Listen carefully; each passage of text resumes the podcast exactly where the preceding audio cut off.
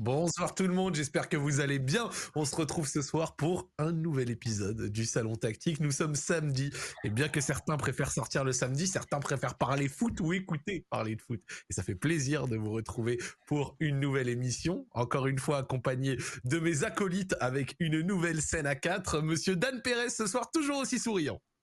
Salut Zach, salut Zach, salut tout le monde. J'espère que tout le monde va bien. une belle petite journée de foot encore, c'était sympa.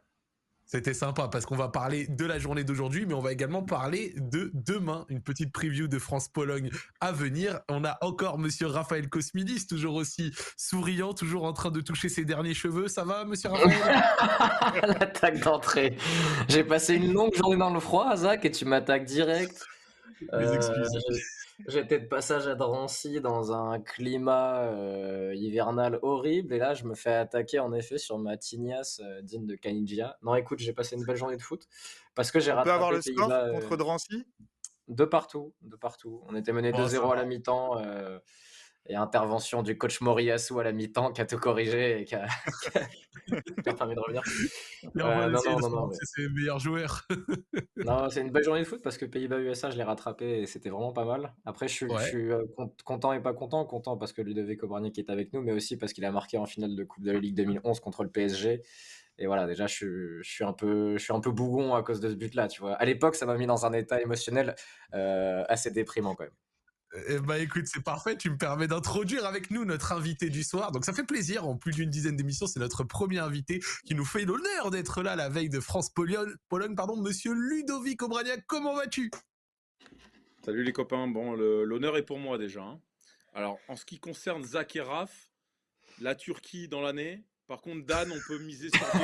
Dan, on peut miser sur. Dan, on peut miser sur deux ans. Pense 2-3 ans, on est bon. Bah, je peux encore jouer en Ligue 1, mais dans 2-3 ans, je vais à Antalya Sport, quoi. C'est parce que tu l'as vu de face, ça, mais de dos, c'est pas pareil.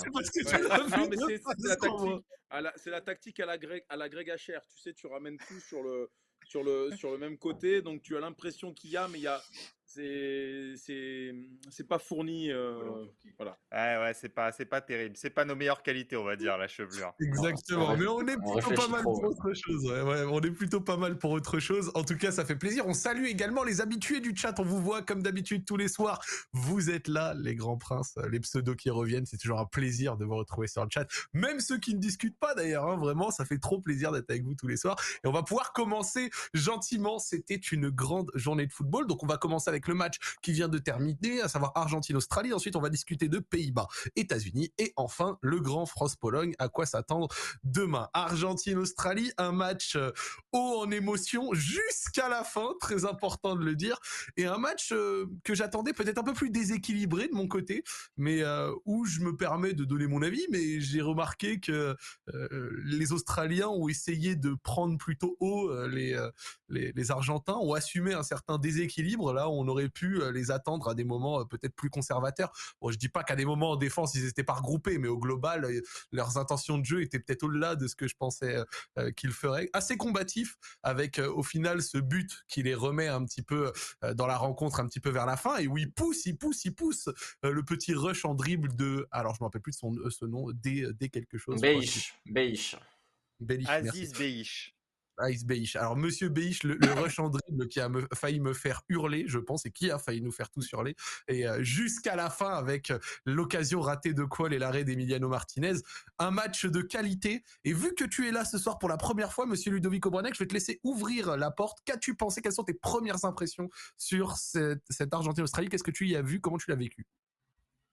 Ben, Je suis aussi surpris que toi, Zach. Euh, je m'attendais pas à un match où l'Australie allait euh, avoir du répondant. Je pense qu'il y a une jurisprudence euh, Arabie Saoudite aussi. Le fait d'avoir joué euh, très haut, d'avoir laissé un minimum d'espace, je pense qu'ils se sont inspirés de, du match de, de l'Argentine contre l'Arabie Saoudite. Et mmh. honnêtement, je n'avais pas l'Australie à ce niveau-là. alors certes, il nous avait fait bonne impression les 15-20 premières minutes contre l'équipe de France. Après, il s'était complètement écroulé. Et puis là, on s'est dit à 2-0, ça va finir ça va finir en correction. Et puis d'un coup, ils se réveillent, ils reviennent dans le match, ils poussent, trouvent de la confiance, ils arrivent à marquer ce but un peu improbable avec, euh, on, aurait dit le but euh, de, Rashford avec, avec Kipembe, là, tu sais, cette frappe qui partait, qui partait complètement en sortie de but et puis allait légèrement contrer. Et puis derrière, franchement, et s'il y a 2-2, les amis, moi je suis pas. bah, c'est pas choquant. Il n'y a, a, pas de vol. Hein. Non, on est d'accord, il n'y a pas de vol. L'arrêt de, l'arrêt de Martinez au, tout dernier moment là, avec, ce, avec ce contrôle. Alors, je me souviens plus du nom de ce, de ce jeune talent qui a signé à Newcastle, hein, il me semble. exactement, qui avait la en janvier. là, qui fait ce contrôle improbable, orienté, il est de dos, il arrive à se retourner. Là, le gardien sort à une vitesse éclair. Mais s'il y a 2-2, moi, je me serais éclaté de voir une prolongation. Mais oh, je la voulais, moi. L'Argentine a eu très chaud. Ouais, c'est vrai, c'est vrai. Monsieur Dan, que alors, tu penses ouais, en fait, bah, on a vu que contre une équipe qui allait un peu les presser, ils pouvaient être assez vite en difficulté parce que parce qu'au final, entre leurs latéraux, De Paul, McAllister, ils n'ont pas tant de joueurs que ça sur leur première ligne à l'aise sous pression. Ils ont d'autres qualités. On les avait décrites ici sur les matchs précédents, notamment en termes de course. Et puis, comme tu peux pas non plus jouer long, à part Julian Alvarez qui s'accroche un peu, qui, est un peu, qui peut s'enrouler autour du défenseur. Ah, bah, en, fait, on a vu... c'est pas, pas le volume de course énorme, quoi. Ouais, on a vu en fait une Argentine pas si à l'aise que ça, pas forcément aussi à, l'aise pour acculer l'Australie dans son camp. Ça a donné un match intéressant. Après, l'Australie manque de qualité, de talent pour, se, pour, pour faire quelque chose de son pressing ensuite, malgré tout, même s'ils ont ils peuvent dans les airs créer un peu de panique dans la surface, etc. Mais au final, à la mi-temps, tu as le but de Messi, mais à la mi-temps, tu te dis, voilà, il y a trois tiers de, de ah, l'Argentine. Avant le but de Messi, il touche une fois le ballon dans la surface. Et c'est une équipe qui est en difficulté. Alors, si tu regardes les tirs et les expected goals à la fin, il y, a un écart important, sauf que, sauf que les occasions sont, sont arrivées dans les dix dernières minutes, quand l'Australie vraiment poussait et se découvrait. Mais sinon, avant ça, l'Argentine a quand même eu du mal à se créer beaucoup d'occasions et à répondre à une équipe qui n'a pas, le, pas le meilleur pressing du monde, mais qui, est, qui était intéressante sur ce plan-là et qui allait les chercher et ça, ça les a gênés. Raphaël, est-ce que tu es d'accord avec ça? Est-ce qu'il y a quelque chose que tu as remarqué d'autre que ce qui a été dit pour l'instant? Oui, après, je pense qu'il faut quand même nuancer parce que l'Argentine, sur les contre-attaques en deuxième période, a eu plusieurs fois l'occasion de, plier cette rencontre et l'a pas fait. Euh, donc ça aurait pu quand même changer pas mal le scénario des dernières minutes. Après, je suis étonné finalement que l'Australie n'ait pas tenté plus tôt son plan euh, sous tard euh, dans la surface adverse parce que je trouve que ça a beaucoup perturbé l'Argentine. le seul qui s'en est sorti un peu dans les airs sur ces séquences-là, c'est Otamendi qui a gagné pas mal de ballons sur le gelon de, de l'Australie, mais je les ai trouvés pas timide hein, sur ce plan-là, mais je me demande ce qui se serait passé s'ils avaient tenté un peu plus tôt dans la rencontre d'allonger sur. Euh, alors, ils n'ont pas forcément les profils dès le début du match pour aller gêner ces, équipes-là. Ils n'ont pas d'autres joueurs d'un mètre 98 comme Soutard qui, sur la fin, a, fini attaquant. Mais je me pose toujours la question quand des équipes comme ça, assez modestes, qui ont peu de moyens d'aller dans le camp adverse en nombre, euh, tente pas des petites périodes comme ça et pourquoi pas plus tôt dans la rencontre. Là ils l'ont tenté vraiment à partir du moment où ils reviennent à, à 2-1 et qu'il leur reste une, une, grosse quinzaine de minutes on va dire si on compte le temps c'est aussi leur défenseur le plus en forme Soutard donc tu le perds quand ouais, non, bien sûr. on trop tôt. c'est pour ça que je, réfléchissais aux autres profils et ils n'en ont pas forcément. Tu vois, s'ils avaient une attaque par exemple avec Ashley Wood et, Chris Barnes, les anciens. Ashley Barnes, pardon, et Chris Wood, j'ai inversé les prénoms. Et des anciens de Burnley, ça aurait été assez amusant. Après, ils ont aussi concédé des contre-attaques sur ces longs ballons-là parce que du coup, ils étaient déstructurés à la perte de balles, ça a donné des espaces à Messi pour contre-attaquer. Et je pense que c'est quand même l'info principale de ce match, c'est la forme de Messi. Mais, euh, mais voilà, après, l'Australie, je rappelle-toi, ça que j'avais dit que j'avais peur hier d'eux Ouais. Et le but de Messi, qui en première période récompense pas forcément une, un gros volume d'occasion, mais bien l'Argentine à l'abri. D'ailleurs, dès la 50e minute, Scaloni remplace Papou Gomez par Lisandro Martinez. Il a vite voulu verrouiller. Et, euh, voilà, mais le, premier but qui sort pas d'un temps fort argentin est quand même très important pour les mettre dans le scénario euh, et un but vraiment bien construit à la sortie d'un corner, je crois, si je dis pas de bêtises, mais en tout cas, ou d'un centre. Mais bref, en tout cas, genre vraiment, euh, le but est très bien. J'avais bien aimé le relais avec la passe trouvée, Messi qui revient, qui frappe. Avant qu'on parle de Messi qui fait franchement un match énorme, monstrueux, avec euh, notamment euh, pas mal d'occasions distribuées et d'Australiens fixés ou dribblés. J'aimerais qu'on parle rapidement de l'entrée du dénommé Lisandro Martinez, parce que tu, l'as commencé à l'évoquer. Ah oui, Lisandro. Lautaro. Quoique, euh, Lisandro Martinez Lisandro Martinez, à un moment, il a fait une dinguerie, je crois, ou alors je rêve, mais en tout cas, Lautaro Martinez, pardon, oui, une entrée que j'ai trouvée un peu particulière. ah, Comment? Avez-vous trouvé l'entrée de Lautaro Martinez et notamment le raté sur l'occasion de Messi qui fixe ses dribbles face à 3-4 Australiens avant de rater un petit peu tout seul? Je l'ai trouvé un peu pas de chance et je suis pas sûr que notre ami Lautaro qui pourquoi pas ne pourrait pas démériter en termes de profil et à montrer ce qu'il pouvait apporter en termes de course qui pourrait manquer à l'Argentine un peu plus tard. Mais j'avoue que son entrée, je pense qu'il a plus perdu des points qu'autre chose. Voilà. Vas-y, Ludo. C'est moi, les gars? Ouais, non, allez-y, allez-y. ne soyez pas timide, prenez la parole, il n'y a pas de souci. Non, non, elle est, elle, est, elle est calamiteuse. Ça rentrait en jeu. Euh, on sent évidemment l'attaquant qui est en manque de, de confiance. Euh, c'est un garçon, on le voit, qui, euh, dans chaque action qu'il fait, il peste, il baisse la tête très vite sur l'action de, de, de Messi. Messi se demande même, il le regarde en se disant, mais tout ça pour ça, quoi. J'aurais mieux fait, j'aurais mieux fait de frapper, euh, j'aurais mieux fait de frapper aux 18 mètres. Je te mets une galette. T'es même pas capable de, de, de, la foutre au fond. Moi, les gars, il y a un truc qui m'échappe. Hein. Alors, on parle de Lautaro Martinez, mais Dybala, les gars, il, se passe un truc. Euh, il, y a, il, y a, il, y a, avec le sélectionneur, il y a quelque chose. Et ils sont. toi, tu le verrais à la avec Messi à la place de, à la place du 9 Mais peu importe, si tu veux, à un moment donné, tu peux, euh, sur la fin de match, tu peux laisser Messi avant-centre, tu peux laisser Messi en neuf, il fait plus les retours défensifs, il peut éventuellement à la fin jeu, voilà. Et tu, peux, et tu peux mettre Dybala en 10 euh, avec, les, avec les deux garçons sur les côtés. Moi, ça me pose pas, ça me pose pas. Euh, tu peux même jouer à deux devant avec, avec Messi, Dybala derrière. Moi, ça me pose pas de, de, problème particulier. Quand il sort McLaren, pour être honnête. McAllister. McAllister, lui, parce que McLaren, c'était euh, le week-end dernier sur le Grand Prix de. Ça, c'est ça, c'est de la faute de Pierre Boubi qui est à côté de moi. moi, McLaren, ça me va totalement. McAllister, c'est celui qui a les, les, tournevis et tout chez Castorama. C'est vrai, j'avais Exactement. oublié. Non, non, mais il peut pas le faire rentrer même dans un milieu à 3 sans déconner comme Griezmann?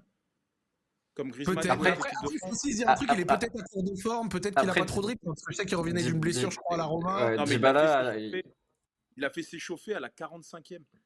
Je l'ai vu s'échauffer sur le côté. Il a fait 45 minutes d'échauffement. Il n'est même pas rentré une minute.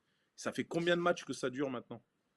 Après, il a joué 20 minutes. Il a joué 20 minutes depuis euh, début octobre, hein, Lotaro en championnat. Ouais, mais bon, c'est pas là. Tu me dis à un moment où l'Australie pousse, il faut quand même un garçon dans le milieu de terrain qui peut à un moment donné t'apporter une, une, qualité technique supérieure, de pouvoir garder les ballons, de pouvoir créer des décalages, de pouvoir trouver une connexion peut-être avec Messi.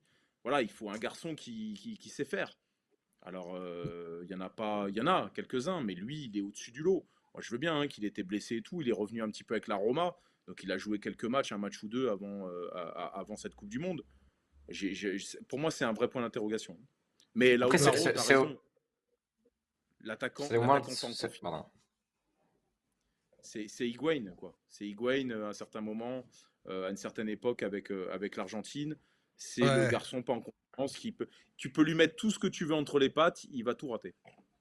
il faut qu'il le marque pour aller C'est au moins le, c'est au moins le troisième sélectionneur argentin qui a ce problème-là avec Dybala. Hein. Donc je, je sais pas, il y a peut-être des choses qu'on ne sait pas ou ou, une des, ou en sélection des attitudes ou des ententes sur le terrain qui, qui, ne, qui ne naissent pas avec Messi, mais c'est pas le premier sélectionneur qui galère avec l'utilisation de Dybala.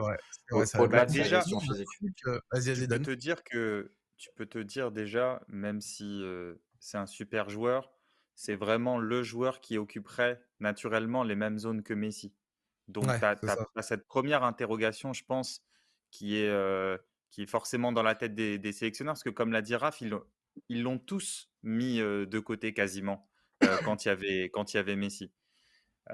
Est-ce que le truc c'est qu'avec Messi, tu as besoin d'un d'un mec devant qui fasse des appels en profondeur? Est-ce que Dybala, c'est un mec comme ça? Est-ce que Dybala, il a pas plus envie, plus enclin d'aller vers le ballon, de, de, de, la toucher beaucoup? Je suis pas sûr qu'il ait le volume de Griezmann. Tu parlais de Griezmann, ce que fait Griezmann en termes de course, dire Griezmann, il apparaît entre les lignes, mais il va te faire l'appel en profondeur, revenir.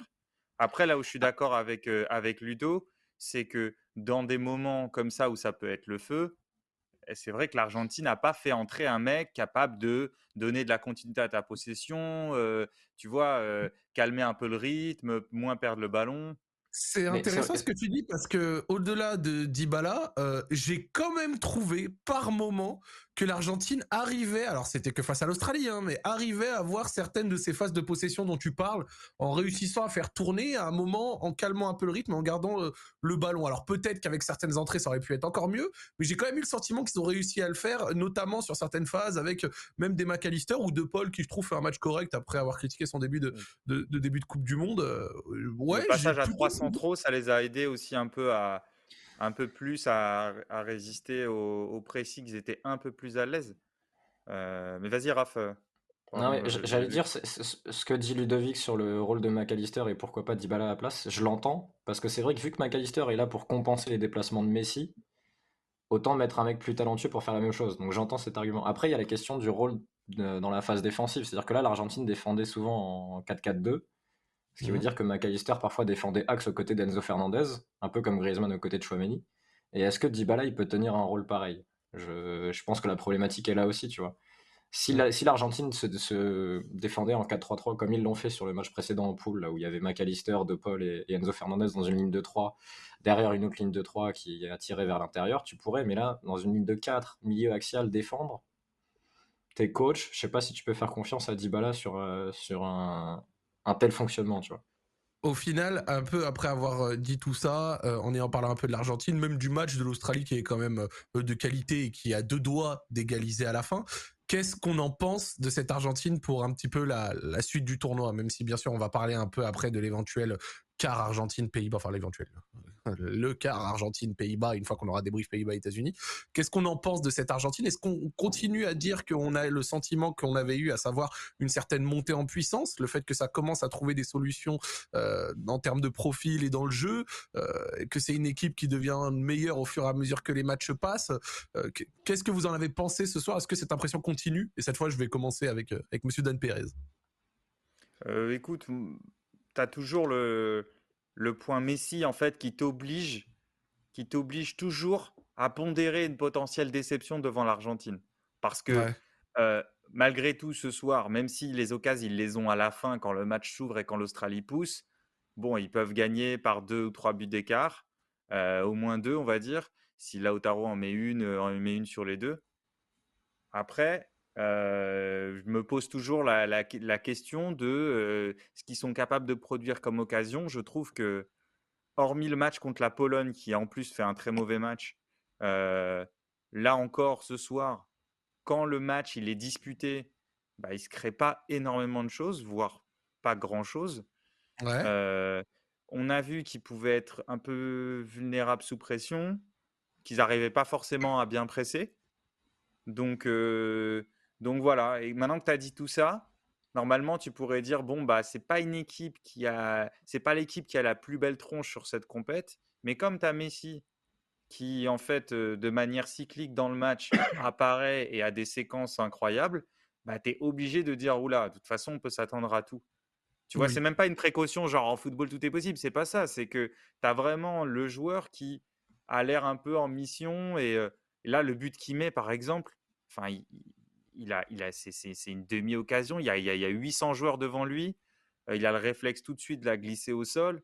Je, tu vois, il est dans un, dans un état où tu te demandes si, euh, si voilà, il peut pas lui seul créer avec pas grand-chose. Mais je suis pas hyper confiant sur l'Argentine. Je sais pas ce que vous en pensez. Ok, intéressant. Ludo, tu es d'accord avec ça? Je suis assez d'accord avec ça. Moi, je trouve qu'il est. Euh, on parlait avant la Coupe du Monde, il est en mission. Et là, je le sens euh, depuis deux matchs, je le sens vraiment en mission. C'est-à-dire que c'est le facteur X. On l'attendait depuis, euh, depuis euh, longtemps maintenant. On retrouve, on retrouve des gestes, on retrouve des, des, fréquences de pas qui sont à mettre en parallèle avec la deuxième saison au Paris Saint-Germain et ces quelques saisons au FC Barcelone. Sa reprise d'appui sur le but, c'est-à-dire de, de reprendre tout de suite, de comprendre tout de suite que ce ballon va être remis sur lui, de faire ces deux petits pas de réajustement pour ouvrir son pied. Il l'a fait, il l'a fait mille fois ça, hein, mais nous on fait ça. Euh, le ballon, on n'arrive même pas à le reprendre tellement on n'est on pas prêt que ce ballon revienne comme ça à 30 cm. Il arrive à retrouver juste le petit pas de recul qu'il faut pour réavancer sur ce ballon et le mettre tranquillement plat du pied. Mais ça, c'est de l'orfèvrerie. Ça paraît simple comme ça, mais c'est non, mais c'est des, des, gestes d'une difficulté. Euh, on peut pas, on peut, on peut pas imaginer. À part ceux qui jouent, même ceux qui jouent le, dimanche matin, se disent mais comment, comment il fait ça, ce, ce, garçon? Puis sa deuxième mi-temps, elle est quand même euh, dans, dans, une équipe qui maîtrise pas quand même totalement son sujet. On, peut être d'accord là-dessus. Je veux dire, il surnage, euh, il prend ses responsabilités. Quoi. Il a dit que c'était son dernier moment, c'était sa dernière Coupe du Monde. Moi, j'ai vraiment l'impression qu'il a envie d'aller la chercher, qu'il a envie de, de, ramener cette coupe pour le, pour le peuple argentin. Est-ce qu'il est assez bien accompagné? Telle est la question. Ça passe aujourd'hui. Est-ce que ça passera contre les, Néerlandais? Ça sera un petit peu plus compliqué parce que. Il manquerait quoi pour toi? Quand tu dis si tu sens qu'il n'est pas assez bien accompagné, tu, tu sens quel, quel manque dans les, dans les joueurs, dans les profils? je, je, je, trouve que euh, McAllister, euh, qui, est, qui, est, un garçon qui fait, qui fait des très bonnes choses, hein, mais je trouve qu'il apporte pas. Il n'y a que Enzo Fernandez, en fait, sur lequel il peut vraiment. Et le petit Alvarez euh, contre la Pologne, où il a réussi à, trouver cette passe là quand il met ce, deuxième but. Mais je trouve pas de connexion en fait, avec les autres joueurs. Je trouve qu'il a une très bonne connexion avec les jeunes mais avec les, les, les, joueurs un peu plus expérimentés de cette équipe, je sens pas une... Par exemple, je ne sentais pas avec Di Maria, je le sentais pas avec Lautaro Martinez, et ça se confirme. C'est-à-dire que Messi n'a pour seule opportunité des garçons qui n'ont pas une grande expérience de, de, ce type de, de tournoi et qui, euh, bah là, émergent sur le, sur le tard. Donc il ne peut compter que sur des gamins, en fait. Et, et quand tu vas jouer les Pays-Bas avec, euh, euh, avec ce qu'on a vu, une équipe très solide et notamment qui, qui, verrouille très bien l'axe. Hein. La, force de Messi contre la Pologne, c'est qu'il a fait exploser le. Il a senti une brèche dans l'axe polonais et il a fait tout exploser lors de ce match-là à l'intérieur du jeu. Contre les Pays-Bas, à mon avis, ça sera plus difficile. Et leur jeu extérieur, leur jeu sur les côtés, pour moi, est. c'est moins ça a moins d'impact, c'est moins, c'est, moins fort, c'est leur jeu à l'intérieur qui est très fort. Pour moi, le jeu extérieur est moins fort. D'ailleurs, c'est pour ça qu'il y a souvent le, changement entre Acuna et, Tagliafico. Hein. Quand tu as un arrière-gauche qui fonctionne bien, tu vas pas le changer comme ça à la 70e minute. Monsieur Raphaël Cosmidis, euh, pour terminer un petit peu sur ce match-là.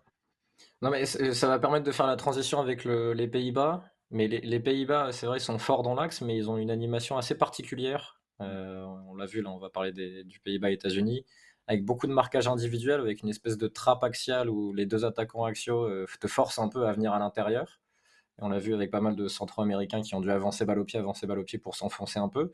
Je me demande ce qui peut se passer si Messi vient très bas et prendre la vitesse. Parce qu'on a vu là qu'il était capable de faire des rushs. Là, il y a une action où il élimine 4-5 Australiens euh, et il arrive à aller jusque dans la surface adverse. Donc ça, c'est un des trucs qui m'intrigue le plus parce qu'ils sont en marquage individuel souvent. Donc, qui va marquer Messi Juste les centraux vont le suivre, en fait. Voilà, qui va le marquer euh, Qui va le récupérer s'il va toucher le ballon bas S'il vient vraiment axe, est-ce que le central suit? Est-ce que ça peut ouvrir de l'espace à un Alvarez qui court ou voir un McAllister qui s'engage à la place? Il y a beaucoup de. Après, le Pays-Bas-États-Unis était beaucoup plus intéressant tactiquement. Donc, euh, je vais arrêter de parler pour qu'on passe à ce match-là, je pense. Non, mais tu sais, on a des Raph, après, euh, tu sais, Raph, sur un, sur un match contre l'Argentine, je pense que ils délaisseront peut-être un des, un des trois joueurs pour aller, euh, mmh, euh, s'occuper un petit peu plus de Messi et, un moins, et moins des deux autres. Hein. sans problème, parce que c'est quand tu regardes euh, le match de ce soir, c'est tout passe par lui. C'est lui qui crée tout et le match de la Pologne, pareil. Si lui, il n'est pas là, tu, je vous dis honnêtement, hein, s'il n'est pas là, pour moi, l'Argentine passe pas les poules. Hein. Ouais, ça peut s'entendre. En réalité, vu que c'est lui qui débloque totalement le truc face au Mexique. Ça passe, ça passe pas les foules.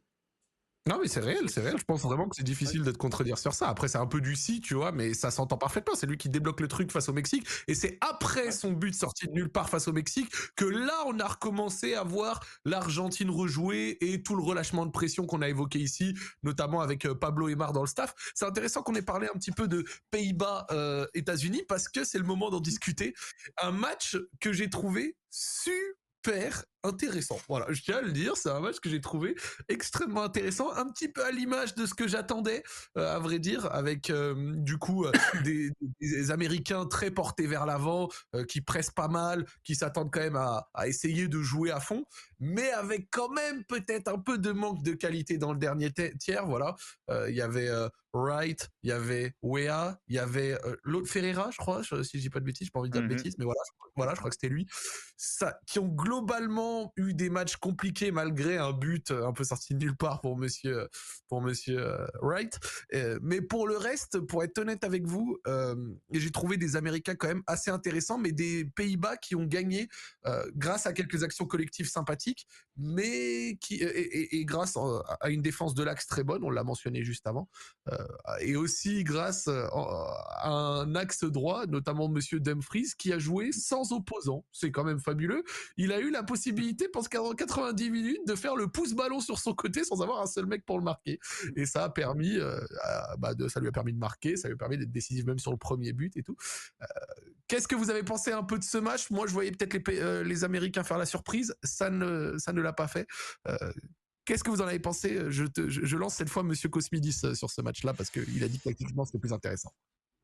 Ouais, non, mais très intéressant parce qu'il y a un parti pris énorme de, de Van dans la façon de défendre. Donc je sais que Dan a des screens, j'en ai pris aussi, mais je vois qu'il a préparé des choses euh, sur nos conversations, donc je vais, je vais pas les mettre. Non, mais vas-y, hein, tu peux enchaîner, on peut les envoyer si tu veux, Raph. Je peux euh. Vas-y, parce que ça, ça, colle à ce que je voulais dire. Envoyer le premier, la première image sur la manière de défendre des attaquants. Je te mets en full Je, je sais pas si c'est souvent arrivé dans la carrière de Ludo, par exemple, d'avoir un entraîneur qui t'invite à faire une trappe qui t'amène à l'intérieur. Le plus classique, c'est de faire euh, une équipe qui défend fort l'axe et qui emmène l'adversaire vers le côté. Et là, du côté des Pays-Bas, c'est l'inverse. Ils ont deux attaquants axiaux, ben on va le voir là, qui en fait se placent à l'extérieur des centraux. Donc là, de les et, et de Zimmerman. Et l'objectif, c'est de forcer les centraux américains à avancer balle au pied plein axe pour ensuite sauter sur les joueurs à l'intérieur qui vont demander le ballon. Tu peux euh, mettre la deuxième, euh, Zach Ouais, effectivement. la deuxième. On va voir plus Ils ferment la passe vers les latéraux et en fait, ils, voilà, ils veulent que l'Américain avance pour s'empaler sur cette zone-là où il y a du 1 pour 1 euh, et où du coup les Pays-Bas peuvent gratter des ballons et partir sur des transitions avec Depay et, et Gakpo qui sont déjà très hauts et qui en fait sont plus hauts que les latéraux adverses. Donc ils ont un temps d'avance qui leur permet de faire la différence ensuite, et limite d'attaquer en 2 contre 2 si ça récupère des bons ballons. Ça, c'était. c'est la seule. Ouais, pardon, mais c'est la seule équipe de la Coupe du Monde qui défend comme ça. Et il n'y en a mhm. pas d'autres en fait. Il n'y a, aucune autre équipe qui défend comme ça. Ça ressemble un peu à ce qu'il avait fait en 2014, en avec Robben et c'était Van Persie, je crois, qui jouait euh, à côté de lui euh, devant. Euh, avec Gakpo dans le rôle de Robben et Depay qui va plus demander, venir demander le ballon plus bas. Ce que les États-Unis ont fait bien parfois, il y a deux possibilités, c'est d'aller trouver, directement une diagonale vers le côté, parce que du coup les latéraux peuvent être trouvés libres, ou, et je pense qu'ils l'ont pas assez fait, mais ils n'ont pas forcément les joueurs pour, c'est d'inverser les milieux de terrain et les attaquants. Donc parfois on a vu Wea décrocher, de temps en temps on a vu Pulisic, je pense que ça aurait été le joueur le plus à même de le faire, pour en fait perturber le marquage individuel et faire venir un joueur de très loin, voir si le central des, des, Pays-Bas allait le suivre, et sinon bah, tu te crées un joueur libre en fait, tu crées un quatrième joueur contre les trois milieux des, Pays-Bas. Mm. Euh, mais vraiment, ça a posé beaucoup de problèmes aux, Américains qui peut-être avec des centraux plus forts balle au pied, plus impactants, plus verticaux, plus dribbleurs, auraient fait des différences. Par exemple, si par exemple De Jong avait joué contre les Pays-Bas, c'est-à-dire que si tu as De Jong central chez les États-Unis contre les Pays-Bas, il peut exploser leur manière de défendre. Mais euh, c'est ça. pas ce genre-là. Ah mais on se demandait, tu vois, comment, entre autres choses, parce qu'après on va aussi parler du, du pressing des, des Américains et de la réponse de De Jong, mais on se demandait comment, ils allaient, comment les Pays-Bas allaient gérer le, triangle, les trois du milieu, qui sont un peu le moteur des, États-Unis, McKenny, Moussa et Adams. Et, euh, et aussi, et, là, ils l'ont très bien fait. Et ce qu'on peut ajouter, c'est que en mettant tes attaquants aussi sur le côté, euh, ça permet, ça, ça empêche tes, tes propres milieux de trop basculer sur la largeur. Tu vois, c'était les pistons qui compensaient, C'était les pistons qui sortaient. Les pistons venaient compenser. Et donc, comme tu défends à trois milieux, comme les Pays-Bas défendaient à trois milieux, le fait de ne pas avoir à défendre sur la largeur, tu peux encore mieux tenir l'axe. Tu n'as pas besoin de faire la, bascule. À trois, parfois, c'est compliqué et tu peux ouvrir vraiment la partie opposée. Et là, ils l'ont très bien fait. Et, euh, et, et euh, les États-Unis, je suis d'accord avec, euh, avec Raph, n'avaient pas forcément les qualités, notamment devant, et je pense que c'est pour ça que Reina est, rentré à la, en pointe, à la mi-temps. ils n'avaient pas forcément les qualités pour mettre à mal ça, même s'il y a eu des ajustements de Berhalter, et je te laisse la parole Ludo, où il a fait un peu plus rentrer les, il a fait encore plus rentrer les, les, latéraux vers l'intérieur pour commencer à trouver des passes et, presque faire un milieu à 5.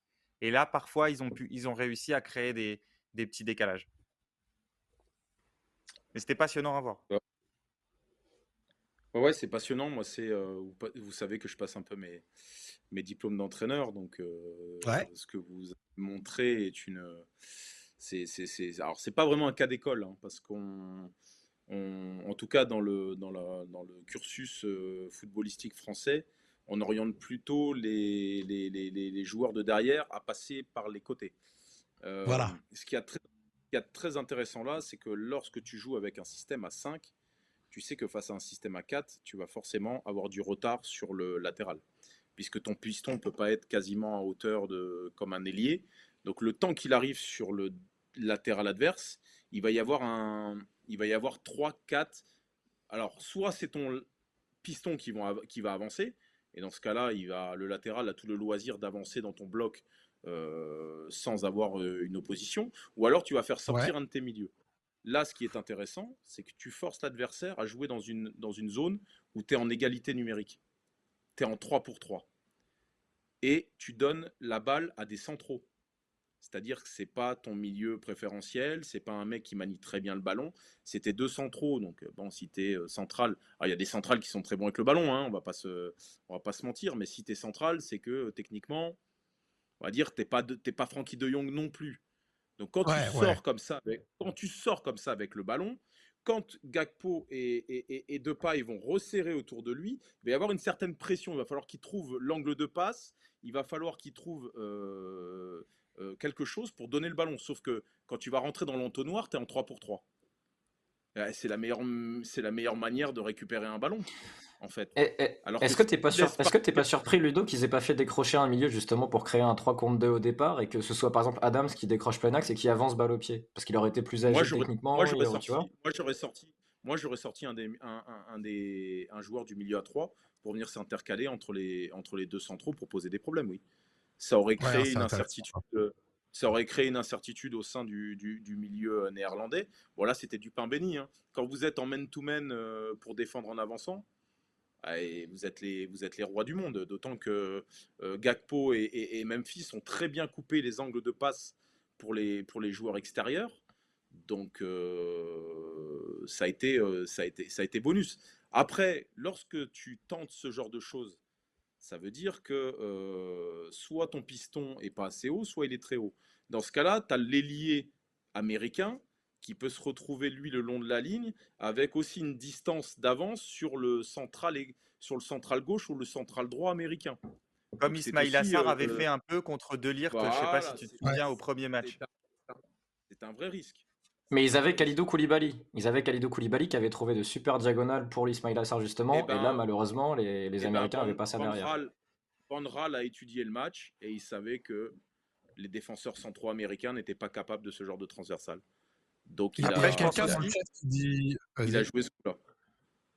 Non, juste, euh, pardon Zach, euh, non mais le fait qu'il y ait Timber qui, qui, qui dans, dans, la défense à 3 maintenant plutôt que Delirte, ça aide aussi parce que Timber, c'est un joueur qui n'a pas du tout peur de sortir de sa zone. Alors, ça pose problème à certains entraîneurs parce que c'est une manière de défendre spécifique, mais on l'a vu plusieurs fois euh, aller chasser même un milieu quand il y avait un moment, ça se passait les marquages sur deux, trois situations. Il n'a pas peur d'aller au milieu, de sortir loin, alors que De Lirt, bon, ça va être moins naturel à la fois de sortir vers le côté, à l'extérieur comme ça, et puis sortir très très loin de, très loin de sa ligne. Vas-y Zach, pardon. Euh, il y avait quelqu'un dans le chat qui disait un truc euh, vraiment intéressant parce qu'on parlait de ce joueur hier, euh, notamment pendant l'émission où on a fait le 11 des poules. Robinson, qui sur son côté a eu une performance bah, un petit peu compliquée. je trouve aussi qu'il n'a pas été aidé par les milieux qui n'ont pas trop, trop, trop compensé certains moments où il devait se réaxer. Et donc, du coup, c'est aussi là où Dumfries a pu bien profiter. Mais ouais, je trouve que ça a été une faille béante du système américain. Qu'est-ce que tu voulais dire, monsieur Braniac ah, je t'ai dit, c'est Robinson, il est, seul sur son île, lui, c'est pas ah, Est-ce qu'il est n'a pas été un peu euh, lâché et exposé par le plan de jeu américain qui a défendu en 2 contre 2 pendant une grosse partie du match, tu vois, et qui a laissé les pistons justement s'engager dans le dos des latéraux, qui eux aussi ont été attirés parce qu'ils avaient de la liberté et que c'était un peu la. Tu vois, il y avait une possibilité de faire un triangle en fait pour casser un peu le pressing des Pays-Bas, enfin leur orientation. C'était euh, le central qui trouve un relayeur qui fait une passe directement pour le latéral. Parce que ça te permet de le trouver par un troisième homme pour trouver dans le dos du central. Euh, dans le dos pardon, des attaquants euh, des Pays-Bas. Mais du coup, ils ont été attirés vers l'avant. Robinson est de l'autre côté aussi Dest. Dest qui a fait un bon match. Euh, mais c'est vrai qu'à la perte de balle, il y avait des espaces dans leur dos et il y avait un 2 contre 2 derrière avec Rim et, Zimmerman contre les deux attaquants des Pays-Bas. Mais c'était déjà quasiment pareil contre l'Iran. Hein. Les États-Unis avaient défendu en 2 contre 2 une bonne partie du début de match où il y avait Taremi et l'autre attaquant iranien dont j'ai oublié le nom. Ah bah c'était Azmoun qui avait joué. Et, sur les 10, 15, 20 premières minutes, ils avaient défendu en 2 contre 2. Ensuite, Taremi avait défendu côté. Il avait reculé pour défendre dans une ligne de 5. Donc ça avait réglé le problème, mais sans que le coach euh, des, pays, des États-Unis intervienne. Là, c'était vraiment euh, un problème qui devait se payer un moment. Après, le but des Pays-Bas est magnifique. Euh, ils n'ont pas eu beaucoup de ballons, mais la séquence est incroyable. en amont où ils ramènent les mecs à gauche avant de balancer très vite. Et, en fait, ils font tout le temps la même sortie de balle. C'est-à-dire qu'ils trouvent Blind, qui est le joueur le plus à même de jouer vers l'avant parce qu'il est très intelligent et techniquement il est sûr. Et il renverse à l'opposé pour Dumfries. Et à chaque fois, ils ont il fait la même action. Mais à chaque fois. Donc c'est vrai que c'était un match où les, les et au départ, très identifiés. Au départ, euh, il y a quand même. Euh, ce qu'on parlait euh, avant hier, on se demandait comment les Pays-Bas et notamment De Jong allaient répondre au pressing des États-Unis, qui aiment bien souvent en première période depuis le début de la Coupe du Monde, aller presser avec potentiel 3 contre 3 devant, etc. Et là, sur le but au départ, en amont de ce que vient, d'expliquer euh, Raph, il y a quand même un, truc extraordinaire de De Jong, mais on en parle à chaque fois, hein, même quand il joue pas d'ailleurs. Et Raph avait fait un papier là-dessus. Sa, sa, mmh. créativité, c'est un joueur qui décroche, qui va dribbler, il te fait mine de partir dans un, sens, il part dans l'autre. C'est lui qui initie ça, mais c'est pas une supériorité positionnelle à la base, c'est ça qui est intéressant avec les Pays-Bas, c'est que après, dans la suite de l'action, ils font des triangles, ils trouvent un, joueur en appui pour un mec de face, etc. Donc il y a même plusieurs fois. décroche, puis qui continue en étant lâché par Voilà, mais au départ, au départ, c'est De Jong qui est un créatif hors norme, qui décroche et qui, qui dribble en fait dans sa surface pour créer le premier décalage. Et, euh, et ça, c'est un joueur. Euh, bah, c'est un joueur rare en fait. Enfin, Ludo, je sais pas ce que tu en penses, mais quand tu es pressé et que tu as De Jong, c'est quand même autre chose. Il est exceptionnel et, bon, j'invite tout le monde à revoir ce qu'a fait De Jong durant la phase de Ligue des Champions où l'Ajax va en demi-finale, il me semble. Ouais. en 2019. Cette, cette, faculté à se mouvoir soit comme une sentinelle, soit comme un troisième défenseur central, c'est-à-dire que il peut, bah, c'est ce qu'auraient dû faire aujourd'hui les États-Unis, c'est d'avoir de tirer un mec qui sorte entre les deux centraux pour pouvoir retrouver une, une, certaine assise et pouvoir fixer un peu au moins ce milieu de terrain où euh, justement ces deux attaquants qui venaient te, te presser. Et lui, il a cette intelligence de jeu-là, de trouver toujours la, la passe verticale. Alors, est-ce que c'est Blind ou est-ce que c'est lui qui trouve cette passe verticale sur Klassen? Lui, je pense qu'il trouve d'abord la, la, la, solution côté. Non, lui, il écarte. C'est lui qui écarte, en fait. c'est voilà, qui trouve la solution côté mais on est, on est dans du football euh, d'école. C'est l'école de l'Ajax. Appui remise, je cherche le troisième. Hop, je vais chercher la, la, plus haute pointe qui est Klassen. Je fais une petite remise dos au jeu parce que je suis pris. Je retrouve un relais, je vais chercher. Et après, le timing de passe entre Gakpo et Dumfries, il est exceptionnel parce que Dumfries arrive, il est un tout petit peu en retard. Et, et Gakpo a ce, a, ce, a ce sens du timing, c'est-à-dire d'attendre le moment opportun pour lui, lancer, pour lui donner ce ballon pour qu'il soit lancé.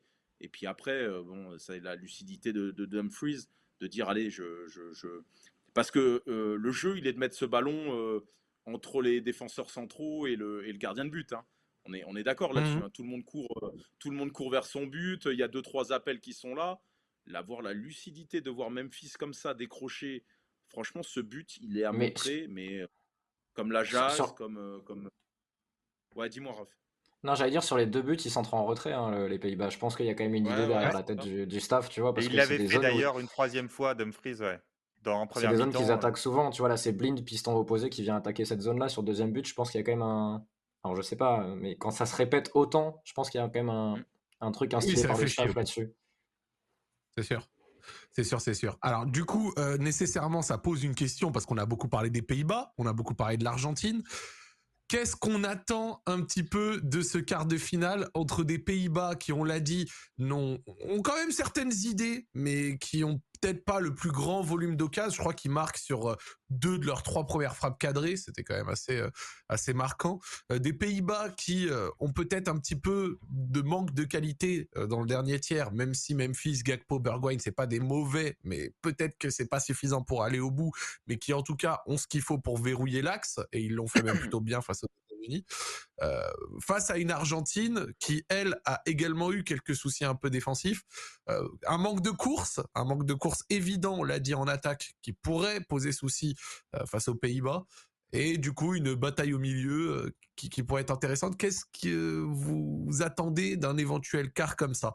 Euh, Un Messi en mission pour faire bouger la balance, Argentine qui peut-être saurait contrôler à des moments les choses, les, Pays-Bas qui malgré tout auraient sur certaines sorties de balles ou autres de quoi déséquilibrer une défense argentine qui peut encaisser des occasions comme on l'a vu à la fin face à l'Australie.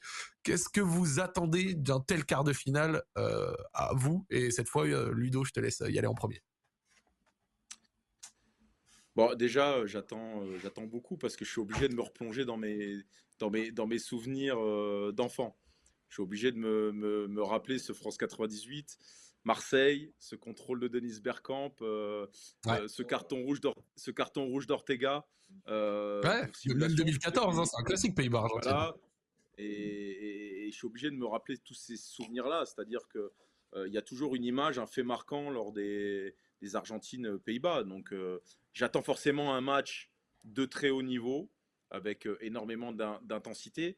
Maintenant, c'est la capacité pour moi des Pays-Bas à pouvoir jouer haut, sachant que, vous l'avez dit tout à l'heure, ça a été une arme pour l'Arabie Saoudite, ça a été une arme pour l'Australie, sachant que les Pays-Bas ont un peu plus allez, de, de, qualité sur le plan défensif. Moi, avec Van Dyke, Timber et, euh, le troisième larron.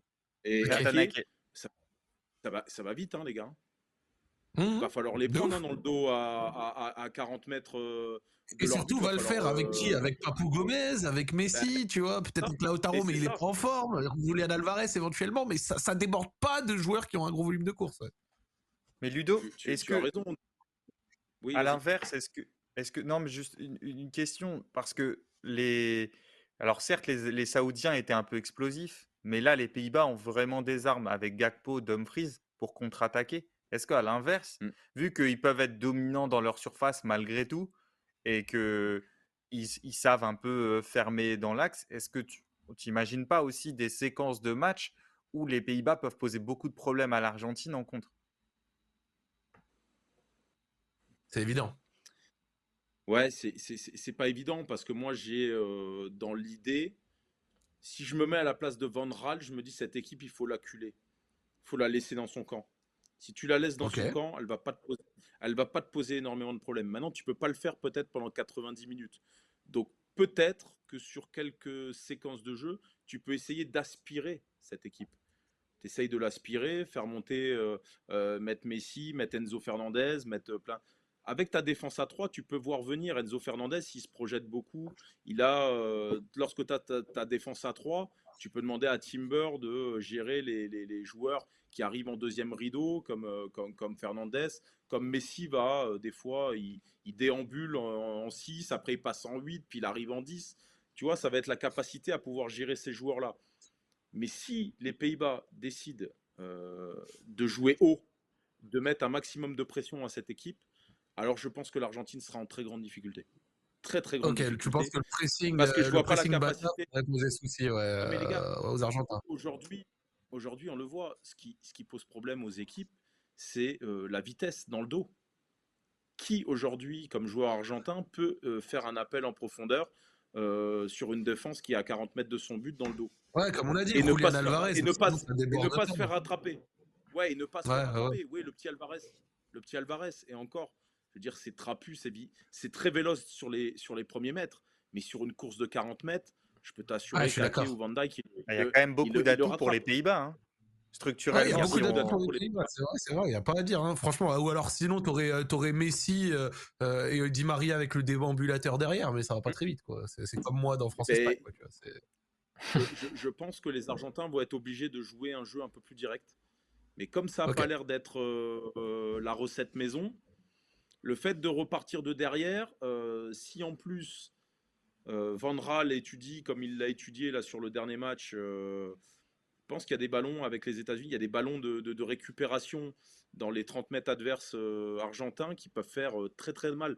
Et après, vous l'avez vu, Memphis, Gakpo, De Jong, dans les petits espaces, dans les 30 derniers mètres, vous avez vu, hein, il suffit d'un un petit contrôle extérieur, euh, pied droit, je t'enroule, euh, trouver euh, un 1-2, trouver un truc. C'est des mecs dans les petits espaces, ils sont, particulièrement brillants.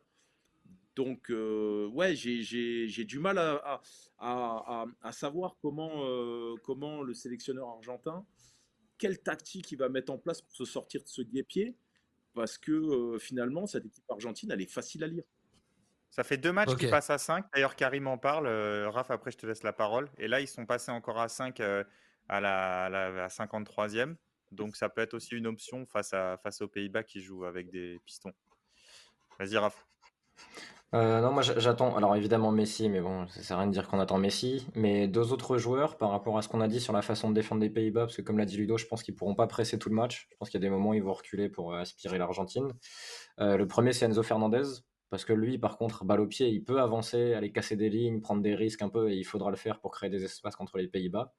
Et le deuxième, c'est un qui n'a pas été titulaire là, mais qui, je pense, du coup, s'il a la liberté de pouvoir faire des choses balle au pied, sera important. Je ne sais pas si Scaloni osera le mettre, c'est Lisandro Martinez, qui est un très bon joueur de ballon, qui à l'Ajax sortait des ballons très proprement, qui peut avancer, qui a la diagonale pour aller chercher, pourquoi pas, Di Maria contre Blind dans un contre 1, parce que ça peut être une piste aussi si Di Maria est de retour et est en forme.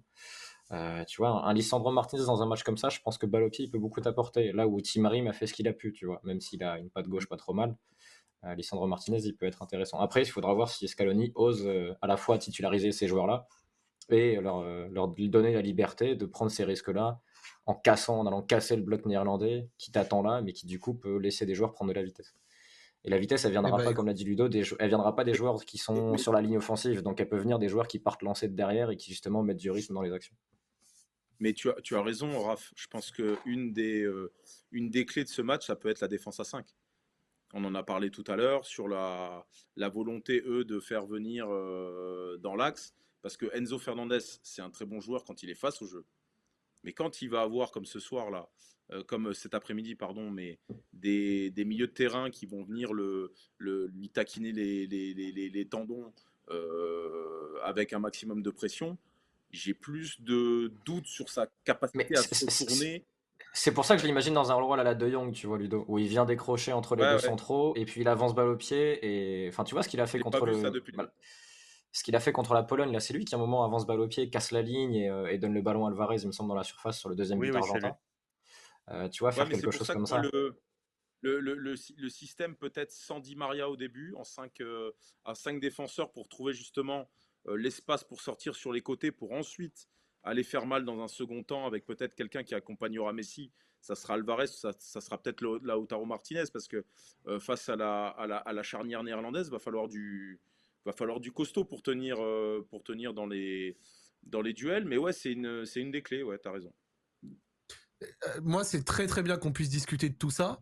c'est un quart à venir dans six jours qu'on débriefera encore une fois ici même, mais ça pourrait permettre de parler, enfin ça va me permettre d'embrayer euh, sur le dernier sujet du jour, un, sujet d'intérêt, euh, les amis, parce que... On peut pas faire euh, deux minutes, mon petit point coup de pied arrêté, pardon Zach on n'a pas le temps. C'est si gentiment demandé, mais bien sûr qu'on peut faire le point coup de pied arrêté. Il fait son Griezmann, il fait son Griezmann, il veut récupérer les coups de pied arrêtés. Non, mais le, le point coup de pied arrêté quotidien, qu'on a Ludo. Non, mais puisque c'est juste pour le dire à Ludo, on parle à peu près tous les jours de, des coups de pied arrêtés. Et non, je vais essayer de faire ça très vite. C'est sur la manière de défendre sur corner des, des Pays-Bas. Regarde, vous vous souvenez, on avait parlé. Ah bah, tu vois, vous vous souvenez, on avait parlé de, du Sénégal qui avait, ah avec un joueur au poteau, avec un joueur au poteau qui avait en fait couvert l'adversaire et avait encaissé un but comme ça. Et on avait dit qu'il y a très peu d'équipes maintenant qui mettent un joueur, très très peu d'équipes qui défendent avec un joueur au poteau. Je l'ai dit, moins de 20% dans le, dans le top 5 européen. Sauf que là, Van Gaal, le fait. Il y a une deuxième chose, j'espère que tout le monde me suit. le reste des joueurs sont en marquage individuel. Et rappelez-vous, on avait vu avec l'Angleterre que les joueurs supplémentaires, c'est-à-dire il y a toujours plus de défenseurs que d'attaquants, ils avaient mis Maguire, il avait déchargé du marquage individuel pour le mettre en zone. Sauf que là, les Pays-Bas font un autre choix avec Van Dijk. Tu te souviens, Zach, de Maguire? Quand il était déchargé Voilà. Sauf que là, Van Dijk, il n'est pas mis en zone. Lui, il est aussi mis au marquage individuel. Tu vois, voilà, il est là. Et c'est Gakpo, en fait, qui est mmh. le joueur mmh. qui va être le deuxième joueur en zone. Voilà, on le voit ici. Et en fait, que fait le, les Pays-Bas pour ne pas se retrouver dans la configuration du Sénégal, c'est-à-dire avoir un joueur qui va, un adversaire qui va recevoir le ballon dans une zone qui sera couverte par le joueur au poteau. Tu peux envoyer le deuxième screen. Bien sûr, tout au suite. Moment, si donc, on a vu Gakpo. Voilà. Au moment où le ballon est joué au deuxième poteau, Gakpo, donc, qui était dans une zone, lui, puisque le ballon n'est pas joué vers lui, il vient se mettre sur la ligne. Il vient se mettre sur la ligne. Et alors, certes, tu perds des joueurs à la réception, mais comme me le disait un, coach adjoint d'une équipe de Ligue 1 qui faisait ça, il me disait nous, on préfère mettre deux joueurs comme ça sur la ligne. On va encaisser plus de tirs, mais on ce sera plus difficile de nous mettre un but. Donc, c'est un choix qui est rare. Tu peux mettre la troisième, Zach, s'il te plaît. Et, on va voir en fait que, que Gakpo, voilà, Gakpo, c'est lui qui sauvera l'action américaine, il sauvera le but sur, sur sa ligne. Donc, on revient aux, questions qu'on avait depuis le début de cette compétition. Il y a très peu d'équipes qui font ça. Mais là, les Pays-Bas font quelque chose de différent, à la fois par rapport à l'Angleterre, sur le, joueur qui mettent, sur le joueur qui met en zone. leur meilleur joueur, Van Dyke, ils le mettent aussi au marquage individuel. Et ils organisent leurs joueurs au poteau différemment. Voilà, c'était le point coup de pied arrêté. Je ne sais pas si Ludo, tu veux rebondir là-dessus Toi, tu as vu l'évolution forcément de moins en moins de joueurs au poteau sur les corners défensifs? Moi, j'aime pas cette stratégie. alors, peut-être qu'elle a été payante là sur cette action-là, mais je ne sais pas si vous avez observé ça. On marque de. Alors, déjà, dans une grande compétition, les coups de pied arrêtés, c'est 30%. Donc, quasiment des buts. Mais dans ces 30%, il y a de plus en plus, le pourcentage est de plus en plus élevé de buts en deux temps. C'est-à-dire que le mec qui va venir couper devant Gakpo va dévier le ballon et dans un deuxième temps, il va y avoir 3-4 mecs qui vont plonger. Donc, le fait de faire venir ce joueur-là, de le faire revenir sur la ligne, en fait, tu remets en jeu beaucoup de joueurs. Tu remets en, jeu beaucoup de joueurs et tu déresponsabilises le gardien qui, à mon sens, doit être maître dans ses 5-50, peu importe, qu'il soit à gauche, qu'il soit à droite. C'était le but encaissé par le Sénégal, euh, Ludo. Je sais pas si tu te rappelles du but encaissé par le Sénégal contre l'Équateur, où il y avait une déviation au premier poteau et deuxième poteau, but euh, avec un Sabali qui court tout le monde. Ouais, c'est ça. Et, je vois ça de plus en plus.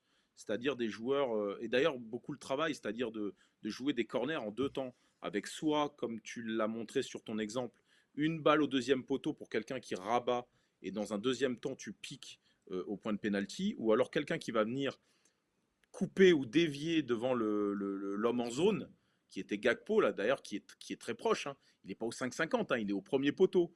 Donc ça veut dire que très proche du Voilà, ça veut dire que tu, tu, laisses tout le loisir à quelqu'un qui viendrait passer devant, soit de la couper et de la mettre directement, soit de la couper et de, et de donner une deuxième chance à des joueurs qui arriveraient lancer derrière.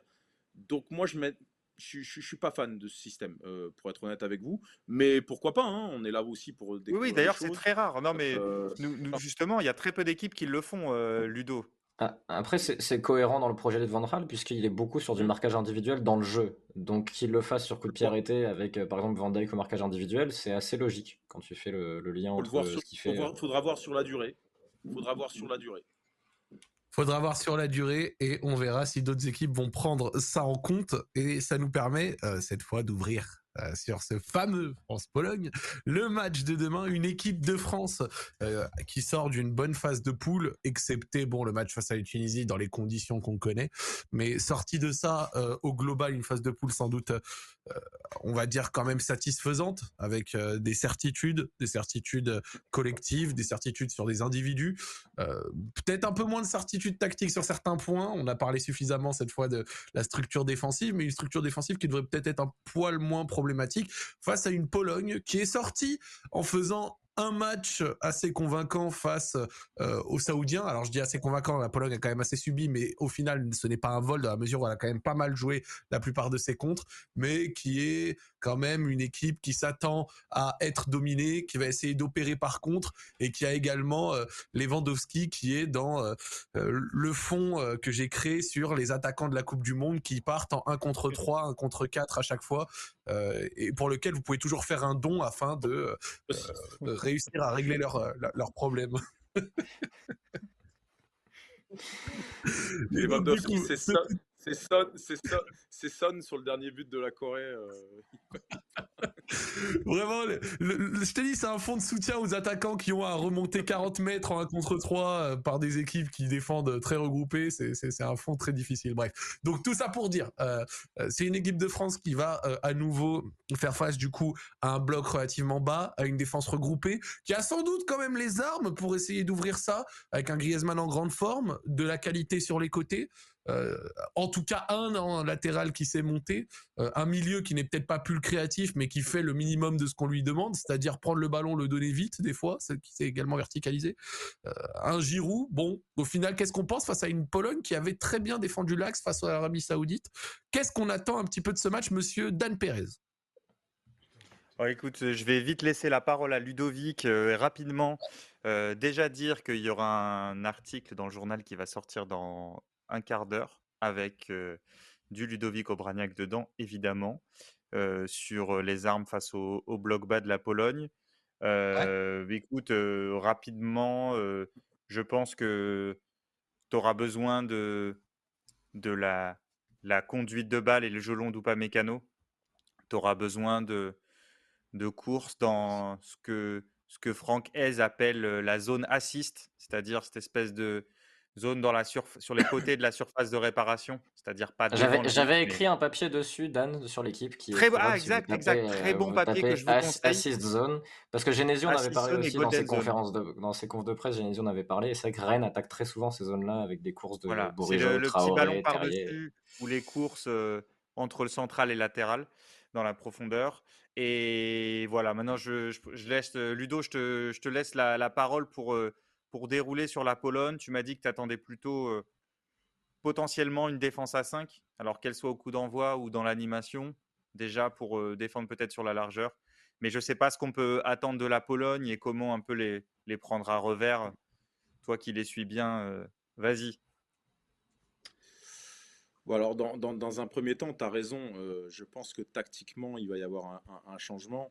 D'ailleurs, il a été euh, posté sur les réseaux sociaux euh, dans l'équipe il, il, y a quelques minutes sur le fait que l'entraîneur était revenu ou avait travaillé le système, le système qui, avait, qui avait vu le jour durant, alors avec Paolo Souza, mais aussi durant la, la Ligue des Nations. Donc J'imagine pas une seule seconde que ce sélectionneur-là laisse et Mbappé d'un côté et Dembélé de l'autre en un contre un.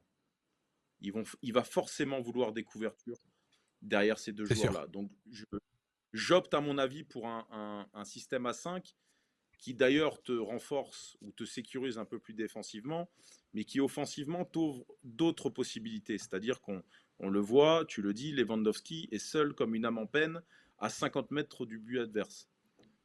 Tu lui, tu joues en 3-5-2, tu lui mets quelqu'un à côté de, à côté de lui, qui ça Piontek ou Mini ou Milik, hein, peu, importe, et tu peux avoir Zielinski qui est le principal pourvoyeur de ballon juste derrière eux comme un numéro 10.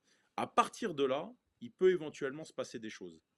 Si ça ne se passe pas comme ça, moi je vois, je vois pas comment en jouant dans le système de du, du match de l'Argentine, je ne sais pas comment cette équipe va pouvoir euh, euh, tenir sous, euh, l'homogénéité, la diversité de, des possibilités qui s'offrent à, l'équipe de France. On a deux ailiers qui sont capables à la fois de déborder en un contre un, donc de mettre des centres, avec Giroud, qui est quand même pas le dernier pour mettre des buts sur les centres. Ces ailiers-là ont la capacité de rentrer à l'intérieur du jeu pour trouver des combinaisons. On a Rabiot qui aujourd'hui se projette comme un joueur qui arrive lancé et donc qui peut euh, éventuellement surprendre.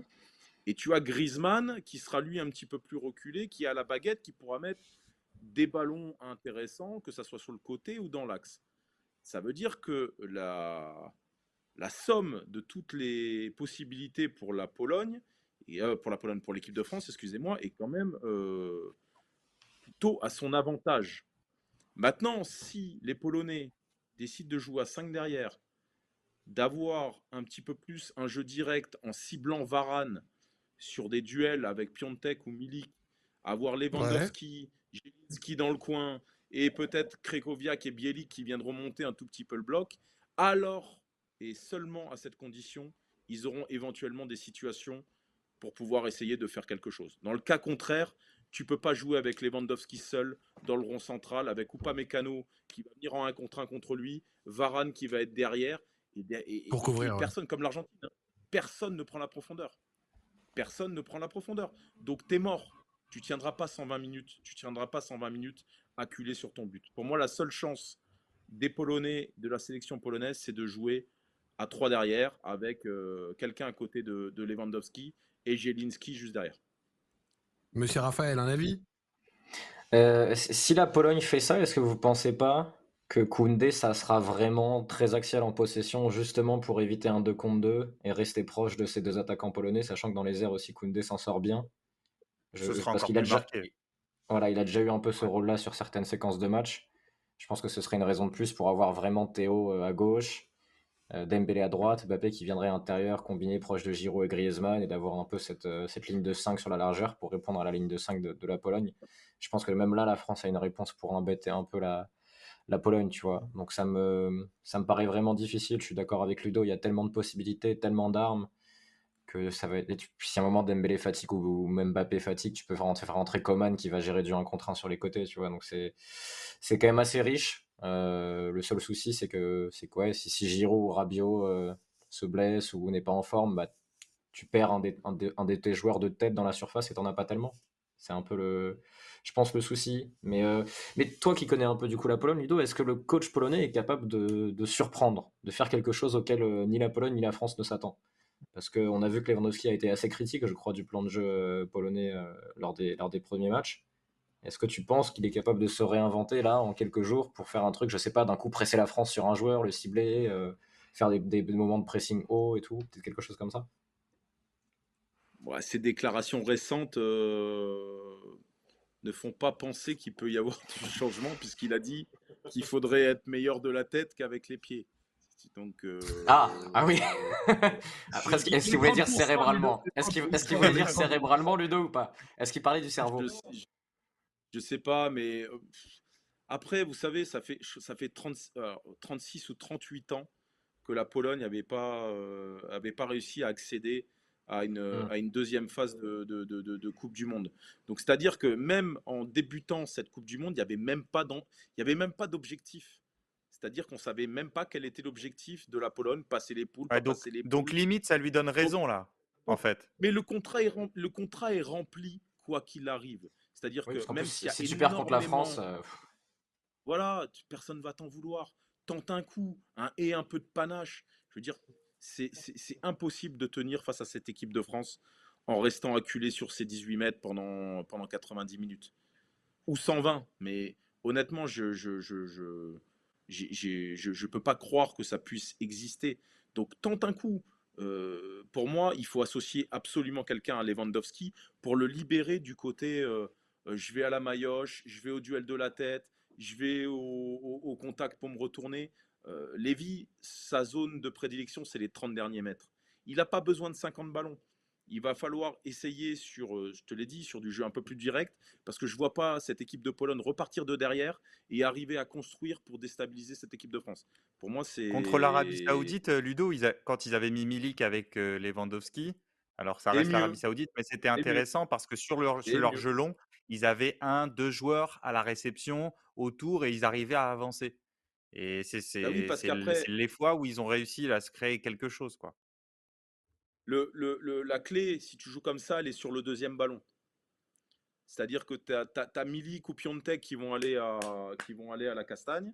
Derrière, le ballon va retomber. Qu'est-ce qui se passe derrière? Tu as Jelinski qui peut récupérer ce ballon. Alors là, il sera plus à 60 mètres du but, il sera à 40 mètres ou à 30 mètres. Donc ça veut dire que là, tu peux trouver éventuellement Matikash sur Dembélé qui n'aura pas fait l'effort défensif. tu peux trouver peut-être Lewandowski, tu peux trouver ton, ton, piston gauche. Tu auras plus de possibilités. Pour moi, la seule solution, elle est là, c'est cibler Varane. Parce que Varane, il n'est pas à 100%. Cibler Varane sur les duels de la tête et jouer le deuxième ballon. C'est pour moi la seule chance de cette équipe de Pologne de pouvoir essayer de rêver à, quelque chose. Mais tu as raison, le sélectionneur, tu as du mal, même quand tu le vois, tu te dis, il peut pas nous sortir un truc du chapeau. L'avantage qu'il a, c'est qu'avec Frankowski qui joue là milieu gauche, il peut passer à 5 à tout moment, tu vois que Frankowski peut passer bah piston gauche et Zeski peut passer euh, central gauche. Ta cash, cash, il est quand même pas mal. Frankowski, il a joué, pas cette année, mais l'année dernière, il a pu mmh. jouer à ce rôle de piston gauche quand il était à Lens. Donc tu as deux garçons qui sont capables, qui ont du volume, qui vont faire des efforts. Après, c'est qui t'incorpore dans la défense à 3 Bednarek n'a pas joué depuis un moment. Euh, qui tu mets avec Glick et, et, et Kivior? C'est tu, penses pas que Berezinski peut, tu penses pas que peut, peut, tenir ce rôle? Parce que ça donne la possibilité au coach de, de, switcher de 4 à 3 s'il a besoin, tu vois. Il peut, il peut. C'est une, possibilité. Moi, j'aime bien. Euh, alors, tu me parlais de, de, Frankowski. Euh, c'est vrai que c'est une solution.